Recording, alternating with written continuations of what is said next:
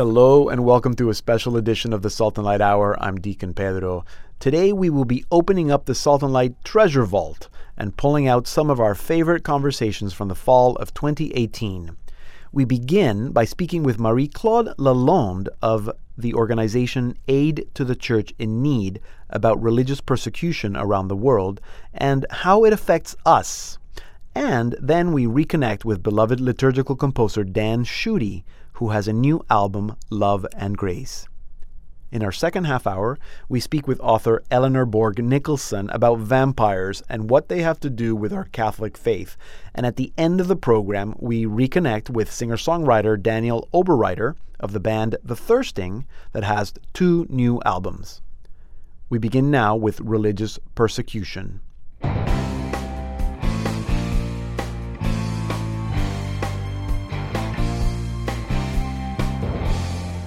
Aid to the Church in Need is a Catholic charity that provides emergency and pastoral relief in some 140 different countries. Because they are on the ground, Aid to the Church in Need is committed to chronicling and assessing the persecution against Christians around the world. This week, on the wake of an event that they call Red Wednesday, Remembering Persecuted Christians, they have released a report looking at religious persecution, not just persecution against Christians, but all religions. And to tell us more, earlier this week I spoke with Marie Claude Lalonde, National Director of Aid to the Church in Need, Canada. Marie Claude, welcome to the Salt and Light Hour. Thank you. It's good to see you. Um, so before we start talking about the report, because I do want to get to the report, um, I, uh, maybe some of our listeners are not familiar with Aid to the Church in Need. I mentioned that that your organization is is committed to doing emergency and pastoral relief in some 140 different countries. But what does that look like when you're on the ground? What kind of work are you doing? Well, it depends of the situation. When the problem is poverty, poverty of the people, poverty of the church, uh-huh. then uh, we mostly do pastoral work to make sure the church can function because in many places, who helps the people? Mm-hmm. It's the church. Mm-hmm. So by helping the church, we're helping uh, the whole population, and we can do that in different fashions, like a car for uh, pastoral needs, so the priest or the sisters can go around. Okay. Uh, formation, construction to help for with chapels, with seminaries. So that's the poverty part. When right. it comes to the uh, persecution part, uh-huh. uh, well, there one of our uh, of our goal is really to wear uh, to raise awareness mm-hmm. about the problem. So that's the first thing we can do, but most of the time, then we end up having real problems, violence. Right. And, and in those cases, what we do is really humanitarian work until the situation gets better.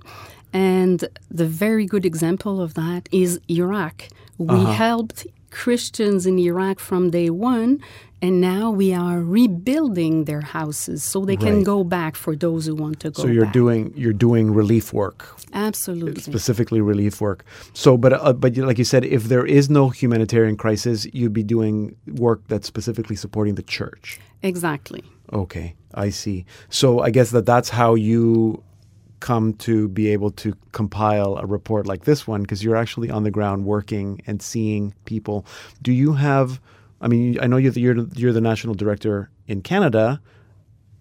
You must have national directors in what all 140 countries? No, no, in 23 in countries, 23 countries. But we do have an international office where okay. we have people there who visit those countries and who are, are specialized in certain regions of the world because it's very important to understand the situation, the background, right. before deciding if we're going to support or not a project. And the international office is in France? In Germany. In Germany. Actually.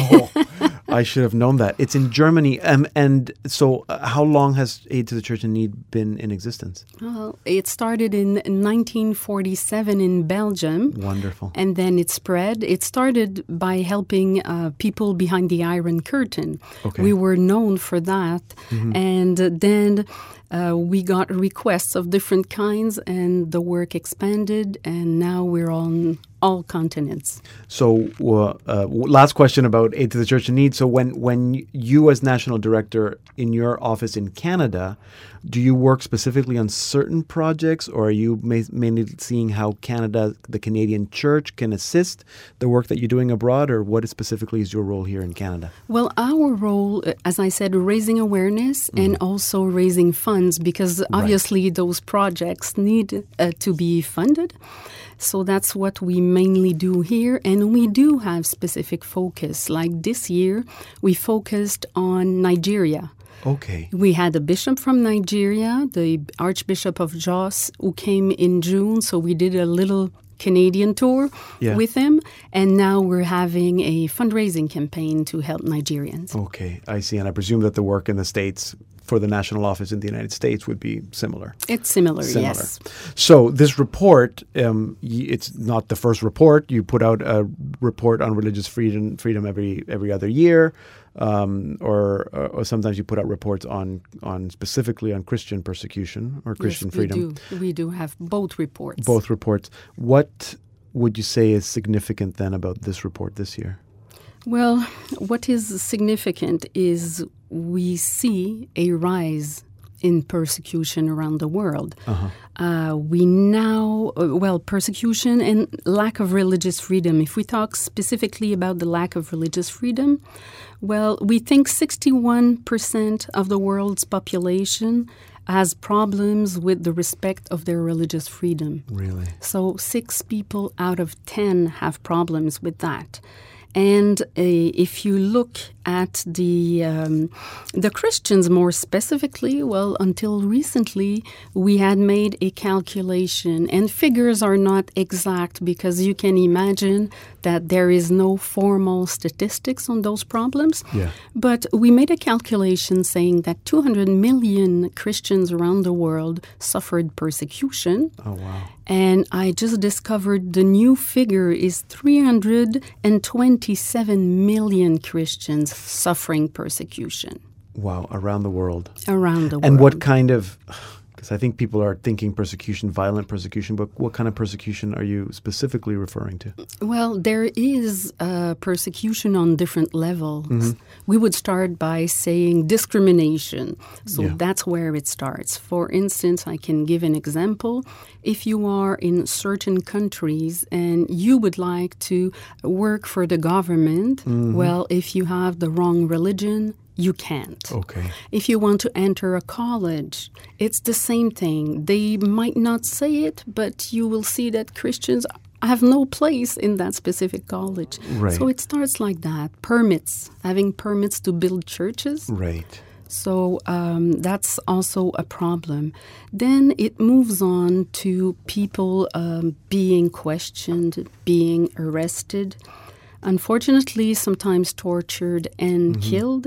And we saw it on a different scale with Syria and Iraq, right. actually, yeah. because it was more of the nature of a genocide over there. Yeah, I guess in this program, uh, we have spoken quite a bit about uh, the case of Asia Bibi in Pakistan. Um, so I guess she's an example of maybe one of the more extreme cases, would you say? Or Yes, well, she, I think her case became like uh, an example of what persecution can be. Right. Um, and very typical of uh, problems with religious freedom in general as well.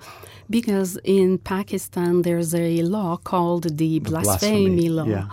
And um, it doesn't affect only Christians, yes. but Christians are easy targets yeah. somehow because they're a minority, a minority. Yeah. and uh, for a, a, big group of them, not very educated. Mm-hmm. And so, what happened to uh, Mrs. Bibi is that she had a fight over a glass of water yeah. with Muslim women. Yes, and then she was accused of blasphemy and she spent nine years in prison yeah. because of that. Yeah. And very, her case was dragging on and on and on. Mm-hmm. And I think it's because uh, mainly no judges wanted to get involved. And we saw right. it. Yes. We saw it. Now she was acquitted. But the judges The- were threatened. Yeah, and the lawyer had to leave, be exiled. Yes. Exactly, exactly. Yes. So it's not only the person who actually is in prison, it's the It whole family, the else. whole Yes. surrounding. Yes. Um, I think a lot of us in North America, I mean, we're here in Canada, we might think, oh, that's happening in another country. Um, what does all this this report? What does it mean to me here in Canada, or for our listeners in the United States? What does it mean to us here? Do we see discrimination here in Canada, for example? Yes, I think we see small cases of discrimination, but not to the level that it is an organized and systematic Right, thing. it's not state sponsored. No, exactly. So you have problems here and there. And we saw with the summer jobs program uh, last summer Okay. uh, that it was a delicate question. Can you explain what that was for our American listeners? Yes, actually, um, the government to receive funding for students uh, for summer jobs, uh, there was a question asking the organization requesting the funds if they were respecting reproductive rights. Right. And of course, We all know what that means. exactly. We all know what that means, and uh, it was difficult. Some uh, some people from different religions say, "Well, I cannot sign that," but if you don't sign, you don't get the money. Right. So it's supposed to be modified. I think the government heard what the churches had to say. It's supposed to be modified, but this is just one case. So it's nothing systematic in in general. But what we have to be aware of in Canada is persecution could come. Um, it's always, we've seen it in different countries, in France, in Spain, uh, with different terrorist attacks. It could come. But on the other hand, the bright side of that is we have a judicial system. It's functioning, it's functioning Yes. well. Yes. And so if you have a problem, you can always go in front of civil courts and Yes. uh, and there I would say test your problem against Yes. the law. And uh, most of the time, the, the, the courts are very receptive. It's, Yes. it's it's new to them. It's new to them when we talk about that. But, Yeah. yeah. It might it might be uh, difficult and it might take a long time, but at least um, you might be able to resolve it because the rule of law, as you said, works in these countries. That's not the case for most people around the world. So we really appreciate the work that your organization, Aid to the Church in Need, is doing around the world, and so many others that, if I can say, many of them are Christian organizations that are working around the world to make sure that human rights are respected, that the dignity of the person is respected, and that we can fulfill, I guess, our potential as sons and daughters of God Yes. as we're intended. Marie Claude, that's all the time that we have, but I'm very happy that you were able to come in to tell us a little bit about what you do and about this report. My pleasure. Thank you. That was a conversation I had with Marie Claude Lalonde, National Director of Aid to the Church in Need Canada, earlier this week. Aid to the Church in Need is a pontifical charity at the service of the Catholic Church, providing support to the Catholic faithful and other Christians where they may be persecuted or oppressed or in need of pastoral care. You can find out more at anc canada.org or churchinneed.org in the United States. Here now is The Mystery of God by Dan Schutte from his new collection, Love and Grace.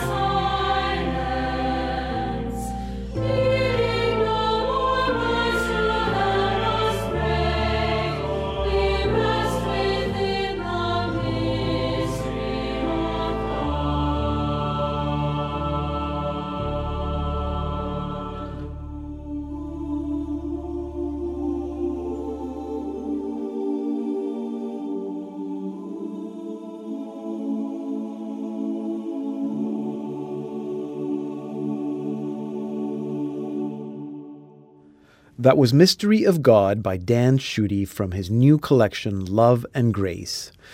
Dan Schutte is most certainly one of the most well known, influential, and beloved liturgical composers of our time. He began his composing career almost 50 years ago, collaborating with the St. Louis Jesuits, collaborations that produced classics such as Here I Am, Lord, City of God, and Sing a New Song. Dan has continued making music and now has a new collection that marks 50 years of composing music for prayer and worship and celebrates God's eternal gifts of love and grace which is actually the title of the collection, Love and Grace. And to tell us all about it, I'm now joined by Dan Schutte. Dan, welcome back to the Light Hour. Thank you, Deacon Pedro. It's wonderful to be here. Thanks so much yeah, for the invitation. It, it's so good to hear you and, and to get to speak to you. So tell us about this new collection. What's uh, what's new about the new collection? Well, the new the new collection is actually 14 songs. Mm-hmm. Um, that I've been working on over the course of the last six years. I I've never been one of those composers who, who cranks out a new collection of music, you know, every year or two. Right. This is so. This this is the work of six years. Um, some of the pieces are already in print form, um, and some of them, the brand newer ones, are not yet. Okay. But very close. Okay, and uh, so and again, it, it's liturgical music, music to be used in liturgy, or well, it's it's both for liturgy and for personal prayer and for spirituality. Personal yeah. Okay. Um, in the little, I guess, description of the of the collection, it, it says that it marks 50 years of composing. So, would you say? I don't want to date you, but but is it is it is there something about this collection that is celebrating your 50 year career? Well, it's it's um, how do, how do I want to say this? It's the 50 years are are comes up next year. Actually, it's yes. my earliest published yes, song. That's true. And and so this this collection was it's it's not wasn't primarily created to mark the 50 years, mm-hmm. but it comes up at about that date. So it's that right timing. Would you say that your your uh, composing, your music writing? I mean, obviously you've grown all these years, how how would you say that your com- composing has changed, or what has changed about how you write music in the last fifty years? Well, I think I think I've learned the musical skills better than I ha- did in the beginning. Mm-hmm. Um, I didn't have much music training; it, it was very informal. Yeah. in my early years. Since then, I've had more of that. So that's part of the in, part of the influence, though, is is just my own journey of faith uh-huh. and the maturing that goes on, you know, as we go on through life, there are different challenges mm-hmm. and so forth. And hopefully our faith continues to grow and mature as well. Mm-hmm. Um, you chose to call this collection Love and Grace. So is that reflective of where you are in your life now, in a way? It is. And, and I should, should mention that the Love and Grace title actually comes from one of the pieces right. on the collection. Yeah the closing piece is called These Alone Are Enough, mm-hmm. um, which was actually first published back in 2005. Mm-hmm. But in that piece, These Alone Are Enough, there's in the refrain section of it, it's Give me nothing more than your love and grace. Mm-hmm. alone, oh God, are enough for me. Mm-hmm. So that's where the title was pulled from. Mm-hmm. But but the love and grace sort of captured for me the the overall um, feel and prayerfulness of this collection of music. Yeah, and that's very much. I mean, that's the prayer of Saint Ignatius. Yes, exactly. Yeah, um, which which I presume it still forms part of your spirituality and your how you pray. Well, very much so, Deacon Pedro. I was a Je- many people know I was a yes. Jesuit for 20 years of my life, and so Ignatian spirituality is at at the very core of my own journey of faith and also of my music. Mm-hmm. So the the th- song that I just mentioned, "These Alone Are Enough," is exa- is actually a prayer by Saint Ignatius that I set to music. Yeah, yeah. I, I'm always fascinating by when, you know, I don't know if you when you were writing these songs or as these songs were coming to you over the last six years, if you were thinking, oh, I'm working towards a collection, or if eventually you got to 14 songs and you thought, you know, these kind of all work together as a collection, and how you're able to pick that one song that in this case called you know that's about love and grace the prayer of saint mm-hmm. ignatius mm-hmm. that kind of brings it all together um, yes. and and how that I don't know for you is that something that is more organic or something that is more planned or you know in good Ignatian kind of discernment does it sort of does the Holy Spirit guide you through that how does that process for you so much of it is the Holy Spirit I suppose in the back of my mind six years ago after my previous collection um, I, and I began writing the pieces individually in the back of my mind there was always the thought that someday these pieces would fit yeah. together in a collection. But I didn't thematically imagine them that way. Um, there's a wide variety of pieces on here. Mm-hmm. Uh, there, there's a piece for Ash Wednesday mm-hmm. um, called Ashes to Ashes. There's a version of the Beatitudes. Um, there's a, a piece called Canticle of Creation. That's, mm-hmm. that's St. Francis Canticle of the Sun. Mm-hmm. Um, so there's there's I mean there's just a ton of different themes that I cover. It just the love and grace overall theme just seemed to fit to pull all of those disparate uh, prayers together. Mm-hmm. you you said that you don't you're not you know crunching out n- new albums every year, but I presume that you're constantly composing that you're always sort of sitting, you know, I don't know if you sit at the piano or if you pick up your guitar or, or how, what is that c- composing process for you? you? You're absolutely right. So I'm either sitting at the piano or with a guitar on my lap. Yeah. Um, much of my inspiration comes either from going to Sunday Mass and hearing uh, a piece of scripture, and sometimes it's just one line from the piece of scripture, and I'm sitting there thinking to myself, why, why haven't I ever right, heard yeah. that line before? Yeah, why, yeah. why hasn't it ever struck me the way it did today? Yeah.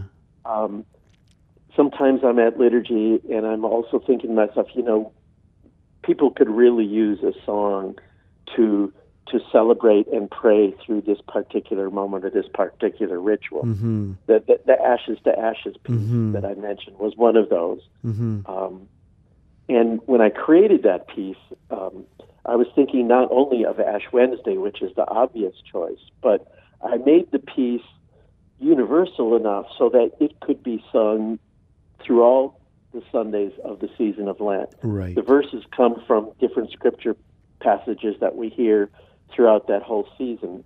Do you do you find that you then you you come up with the lyrics because it's scripture based first and then the music comes? Or is it oftentimes that the music you might hear a scripture passage and it comes to you with that music?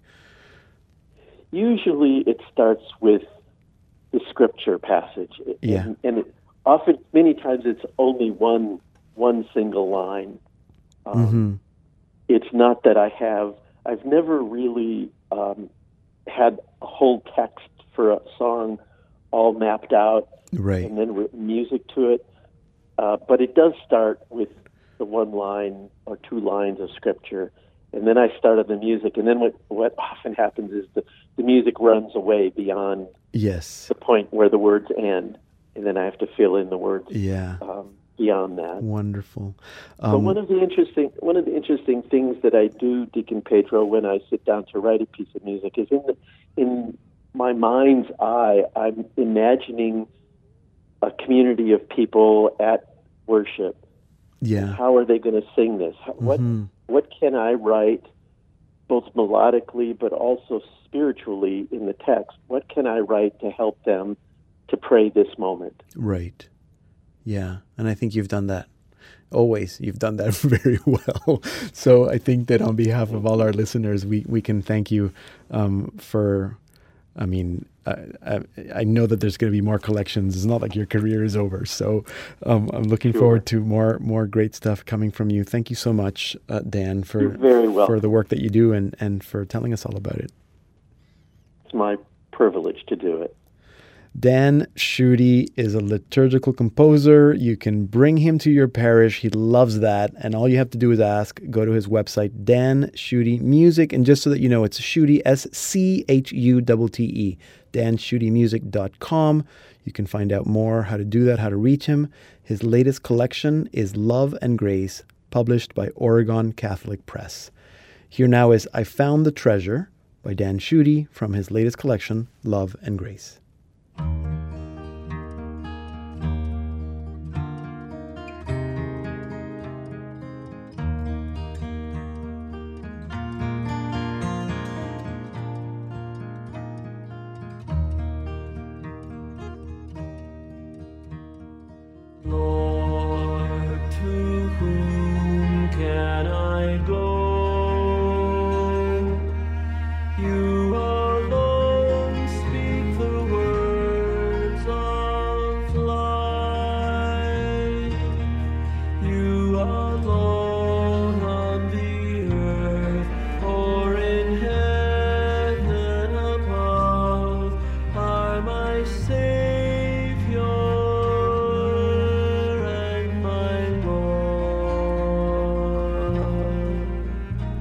Listening to Dan Schutte with I Found the Treasure from his new collection, Love and Grace, published by Oregon Catholic Press.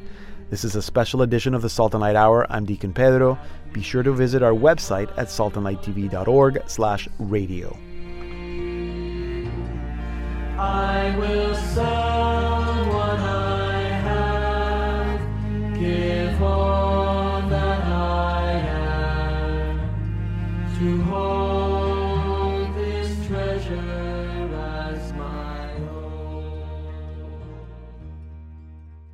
Hello and welcome to the Salt and Light Hour Part 2. I'm Deacon Pedro.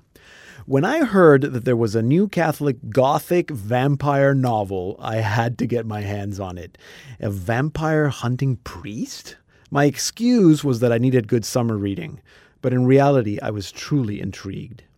Travel back to London in the year 1900. The novel Dracula has just been published when a series of strange murders begin to take place.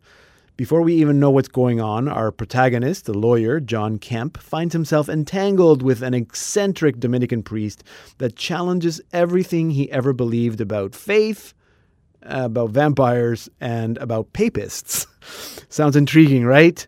Well, to tell us all about it, I'm now joined by the author of A Bloody Habit, Eleanor Bourg Nicholson. Eleanor, welcome to the Salt and Light Hour. Thank you so much for having me. So, um, I don't know if you would consider yourself a Catholic author. I mean, you're you formerly were the executive director of Catholic literary magazine um, Dappled Things. You're also the associate editor of the St. Austin Review. Um, I, those are Catholic publications, so I guess that's Catholic writing. But other than being a good thriller, what made you want to write about vampires?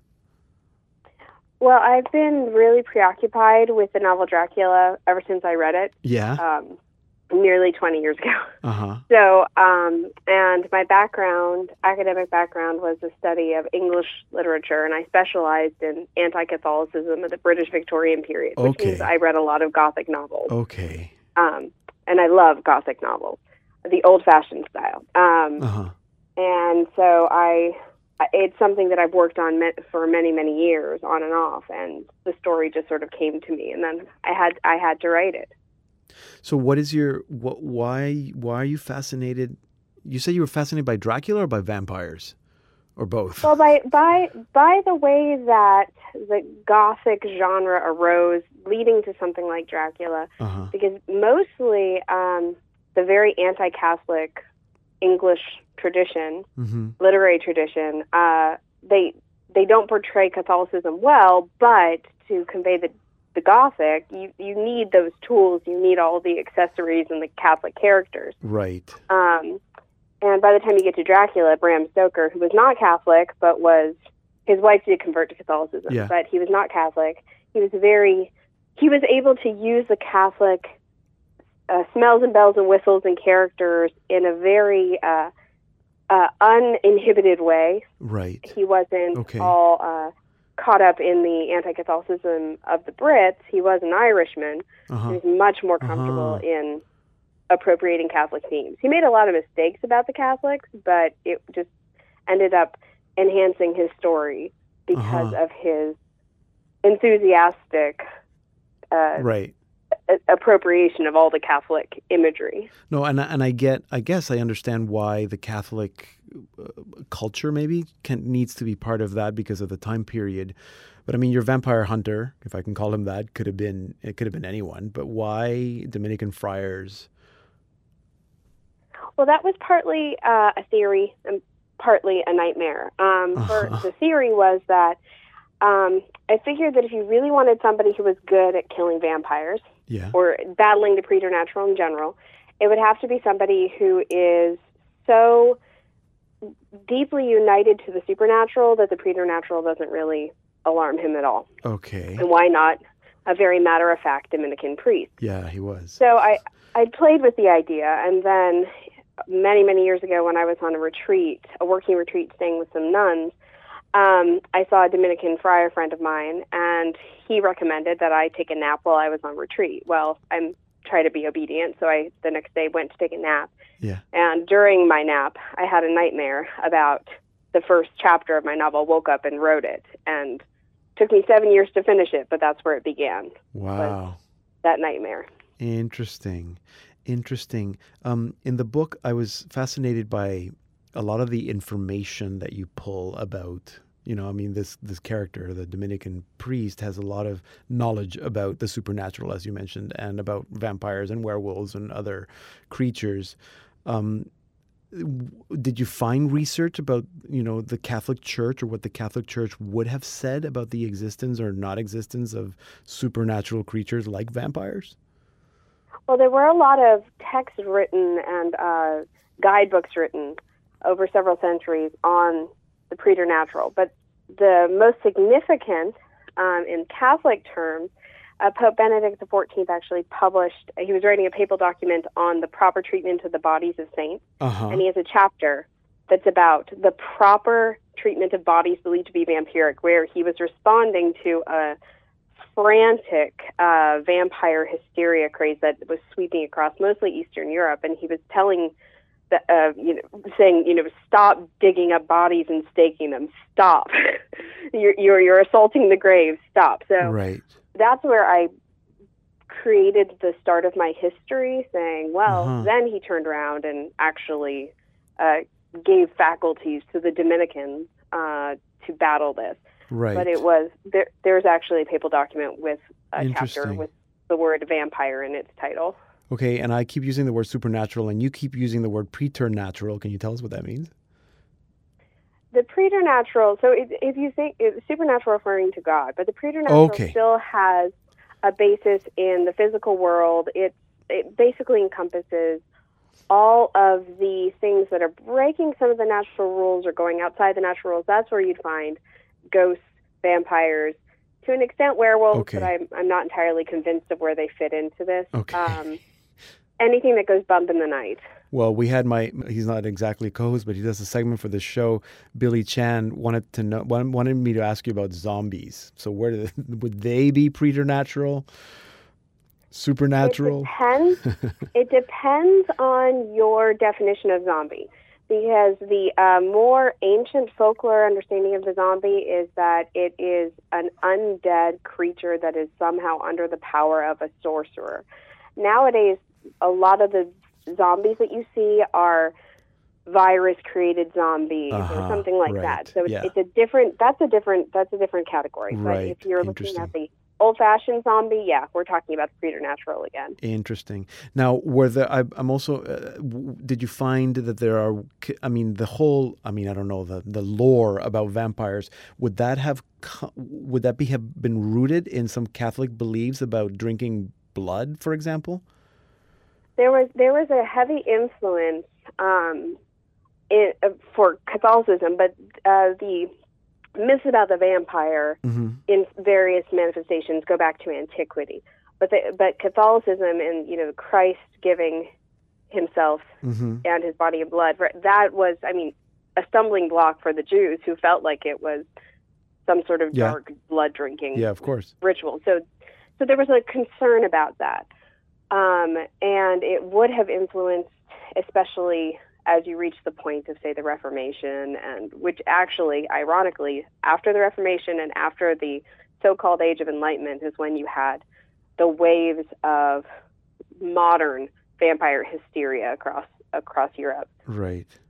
Would you say? So yes, I think sorry. I think Catholicism would have. In, Yeah. I'm sorry, Catholicism would have intensified that. Yeah, of course. Um, would you say that this story is ultimately about evil and about sin? Actually, I would say uh, the opposite. I think, and I should admit that if I write the story as it comes to me and do all the research, and then at Yeah. the end turn around and say, "Wow, what was that story about?" Yeah. I think it's about goodness, and I think Uh-huh. it's about hope, hope in the face of horror. Um, because when, and this is one of the reasons I love the gothic genre, when you're talking about blood drinking assaults on London, it, you've already so challenged your reader to suspend disbelief Yeah. that you can now talk about themes like life and death and damnation and salvation without getting Right. cheesy or preachy. Yeah. So in the end, I think it's about goodness Okay. That's uh, and hope. yeah. It is good. So that's a bloody habit. You can get it uh, published by Ignatius Press.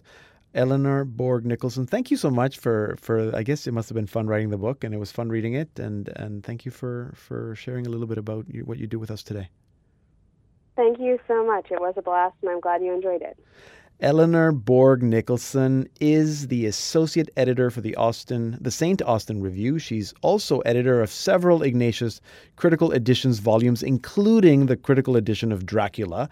She's the author of the Letters of Magdalene Montague, available through Kaufman Publishing, and her latest novel, A Bloody Habit, is published by Ignatius Press.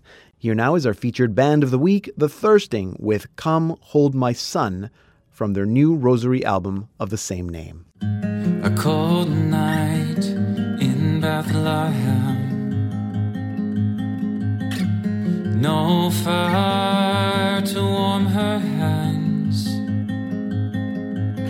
She gives birth to the Word made flesh. The bread of life she puts in a manger. She won't understand why they come to adore him, but she'll say, Come hold my son, come hold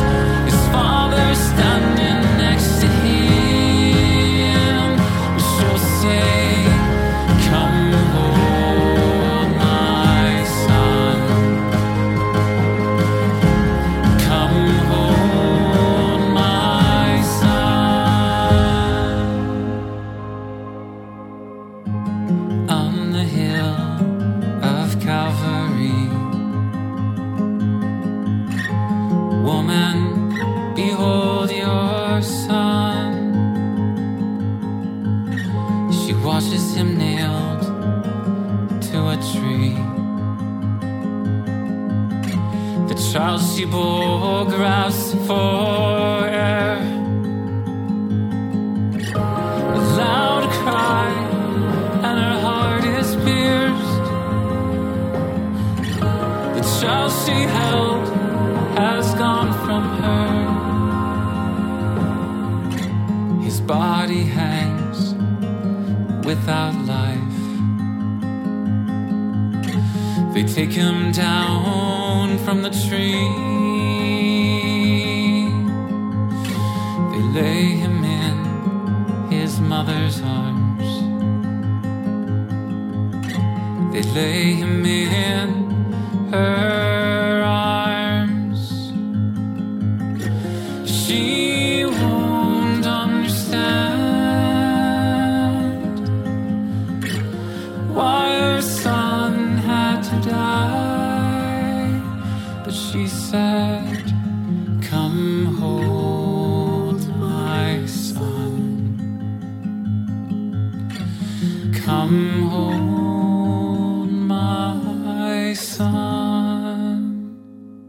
That was The Thirsting with Come Hold My Son from their new Rosary album of the same name.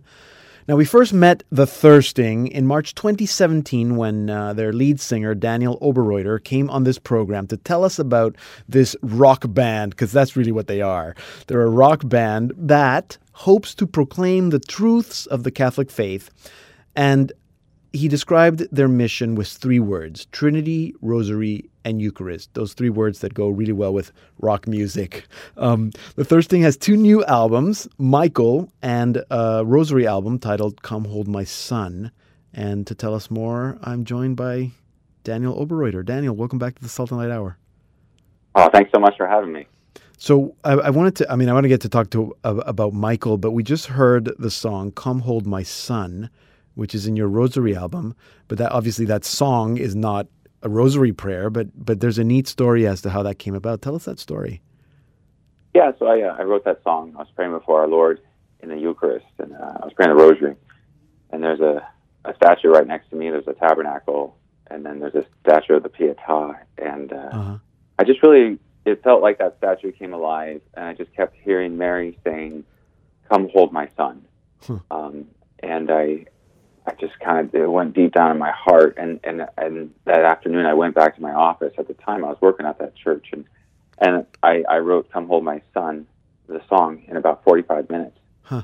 And uh, it was just a, a gift from Our Lady and our Lord. And now I, I share that song all across the nation. I do parish missions based off of that song, Yeah. um, and it's touched thousands of souls across the, the world. Yeah. It's not the kind of you're right. It's a gift because it's not the kind of thing that we would think. I think think of on our own. You know, like Yeah. we think Mary leads us to Jesus, but this idea, and it's the Pietà, right? So this is the my dead son, um, right? yeah, well, yeah, you can look at it Or the in so many broken, the Lady broken Christ, Yes, right? she's presenting her son to us, Yeah, or her crucified son, her, her baby boy, and Yeah, exactly. son. exactly right. So Yeah. yeah, because it works for Christmas too. Um, Yeah. So so it's a rosary, but the album is an actual rosary album that that I can pray the rosary with, right? Oh yeah, yes. Yeah. I, I like to say it's kind of like Imagine Coldplay meets the Rosary. Yes, Um, yes. it, it's pretty pretty cool. It's very prayerful. Uh, but Yes. you, you definitely, my wife and I recorded it together. Oh, okay. So it's your wife singing with you. I didn't know that. Um, beautiful. Um, um, or praying with you as well. So yeah, it's the kind of thing. So uh, I think a lot of people. I do this. I have a, a rosary CD. I still have CD player in my car, um, and I and I, I I drive a lot. So that's great. So this kind of album would be great for people to help them pray the rosary Yeah. for that devotion. So that's You know, I'll, I'll- I'll just mention that. Yeah. Uh, you, people can go to, you can buy the album uh, if you go to a website called rosaryrevolution.com. uh-huh. yeah. rosaryrevolution.com. And we'll also set up something too for churches. You know, since this is coming up Christmas right now, they can order these CDs in bulk at, Okay. at a really cheap price to give away to their parishioners after the Christmas Mass. Oh, that's a Um, great this- idea. This, this, yeah, this is a double disc um, for three dollars a piece. If they order a hundred or more, they can give these away as Christmas gifts. At just go to rosaryrevolution.com. Okay, that's great. So rosaryrevolution.com, good uh, good to keep in mind as we approach uh, Black Friday here with your shopping, yeah. Cyber Monday. Um, um, let's talk about Michael. Um, Michael the Archangel, in case any people haven't clued in that that's what we're talking about. um, why? Okay, so here's here's my my big question. I ask a lot of people the same question because listening to the whole album, it doesn't scream to me spiritual war- warfare. So, but maybe maybe I'm missing something. So why why would the song Michael be or that title be the one that kind of summarizes what the whole album is for you? Well, you know, um, originally the album was going to be called Holy Angels because we wrote a song called Holy Angels. Uh huh. Yes. And uh, I just kind of had this theme of angels. We have the song Holy Angels, and then I wrote Michael. Right. So it wasn't so much a spiritual warfare theme; it was more so a theme of angels. Angels. Um, and you know, mixed in with divine mercy. You know, we got I, we did redid Ocean of Mercy, the song. Right. And uh, just God's God's continual grace and mercy for us and always calling us back and how he uses the angels mm-hmm. you know and i'll be honest michael is a very special saint to me and yes. I, I, don't know what it is but it's kind of funny um, you know my name's daniel but if anyone's going to mess up on my name i get this happens to me you know because i fly to different churches almost every weekend someone will say oh hey michael i'm like really? it's, it's daniel but they'll call me Michael. That's but funny. It's kind of funny, but I, it's, I think it's a God thing. So we have a very special devotion to Michael in our family and with the band. Yes, no, that's great, and I think I think more and more, um, and I don't know, maybe it is a reflection of where we are in our times, but I think more and more I'm hearing about people that have devotions to Saint Michael Archangel. Actually, I think the Holy Father even said during the month of October, he said, "Add pray the prayer of Saint Michael." You know, there's all this upheaval sure. in the church and, and, and sex abuse scandals, and the church is under attack. Yeah. And I think we see it. Um, so that's yeah. a, a, great, uh, great ally to have um, to defend yeah. us and protect us. Um, I wanted to ask you about something right. else about this new, uh, uh, ca- new Catholic music movement, my friend. Mm-hmm.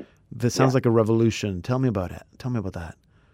You know, it's it's based off of you know, we have to be, first off, authentically Catholic, uh, fully in love with the church and her teachings, and we want to promote the Catholic Church. You know, I think so many things in our Catholic ministries that we get involved in, a lot of times we kind of forget what the main focus is. Yeah. Our, our main, my main job, the main job of any minister in the Catholic Church is to help create authentic Catholics, people that live, love, and follow all the church's teachings. And so the new Catholic music movement, it, it's, a, it's a movement to, to really help people become fully alive in the Catholic Church, and Uh-huh. music is a powerful tool to do that. And and so it's it's not being afraid to be Catholic in our music and be fully sold out and saying yes, I'm Catholic and I'm promoting the Catholic Church. We do that in love, Right. you know, um, and and we respect people where they're at, but we want to lead people to the fullness of truth because. Hey, the church is the fullness of truth. Amen. So you're so, but how does it work? Are you encouraging people to kind of listen to more Catholic music and be and share it and be proud of it, or or what? Oh, I, I, well, part of it is just encouraging other artists to Right. not, not feel like they need to change their lyrics to feel like, well, I gotta, I gotta sound more like your contemporary Christian, Uh huh. um, just basic Jesus lyrics. Right. No, no you don't. You, you, you be who you are. Right. You're, you're Catholic. Yeah. Don't be. You don't need to water it down. Uh huh. I Just get be it. straight up Catholic. You know, the more Catholic I am, the more fans I get. Well, that's good. That's good. You know what? That's good. I talked to a lot of uh, Catholic artists, singer songwriters in this program. So I'm going to start. Maybe I'll just send an email to everybody, guys. But I think a lot of them are, you know, sort of really reflecting who they are, and maybe it's not uh, explicitly Catholic in that, you know, it's not a song about the Eucharist or a song about the Holy Trinity or about Mary, but it does reflect who they are, who because because it's you know you can't write about something that you don't know, right? Um, Sure. And and we can have. I mean, I'm saying like we can have basic Jesus worship songs. yes. Nothing wrong with that. I mean, Yes. that's great. That's beautiful. That's awesome. But we want to. Here's the deal. Like the contemporary Christian music world that we hear on on the radio. Uh-huh. Um, they're never going to. We've accepted them into the Catholic Church. We've Yes. accepted their music of praise and worship, and we, we look to them as leadership. But Yeah. see, in so many ways, I, I don't know if they're ever going to really return the favor and accept yeah. as Catholic as I want to be no, probably in not. their world. Yeah. So if they're not like I, I just I, I know. I mean, they're, they're, I'm not going to be able to talk about Our Lady, the Pope, the Eucharist, No. because people are going to get freaked out about that. Yeah. So we need to start our own movement, our own revolution of Catholic artists and musicians that are not afraid to be just solidly Catholic and, and promoting the truths of the Church. Absolutely. Okay. Good. Um, I, I, I'm- certainly going to join you on that and pass that information on because I, I completely agree. Um, just in a little bit of time that we have left, uh, two new albums. Anything else coming down the pipes for you? You know, uh, let's see. We're, we're, I'm always doing parish missions. I got a lot Yeah. uh, lined up. So that's mainly what I do is, is a lot of parish missions. I still have the band, you know, Yeah. and we, we do events um, also, and the band is awesome. Band is like a big pump you up, Yeah. rock out Yes. Catholic. But the parish missions are where, where I, I come out by myself and, and I can go a lot deeper. Um, Uh-huh. The website for those is comeholdmyson.com. Just Okay. comeholdmyson.com. And I do these all year round, and they're just very moving to people. Uh, I am working, I hope to release another album, actually, um, God willing, next year in 2019 in the fall again, or else oh. the spring of 2020, Good. Yeah. focused on the Eucharist. Nice. Nice rock music about the Eucharist. I love it. Um, good. Uh. so, so you uh, well, that'll be a great uh, excuse to bring you back on the program. So that's good. So if people want to find out more, I mean, for the music, we got the thirstingcatholic.com. That's the band site, but you also just shared with us comeholdmyson.com. If people want to specifically know more about the uh, parish missions, uh, thank you. It's good stuff, and and. And uh, stay in touch, and we'll bring you back on when we, there's more more things to talk about. Okay, thanks so much. I really right. appreciate you having me. Not yeah, great. God bless. Okay, God bless you.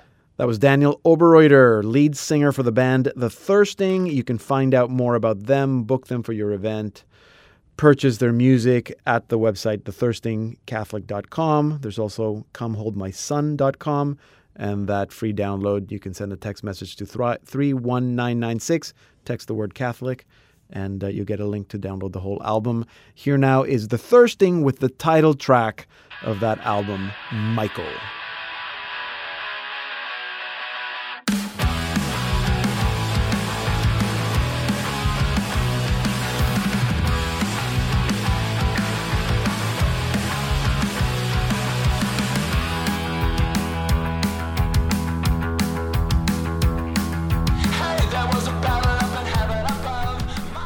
We're listening to The Thirsting with Michael from their album of the same name, and that concludes this special edition of the Salt and Light Hour. Remember to visit our website, saltandlighttv.org. That's where you can find out all about Salt and Light Media and how you can support our ministry. We cannot do what we do without your support. Any comments, feedback, or questions, send them to me via Facebook or Twitter. Thank you for listening. I'm Deacon Pedro.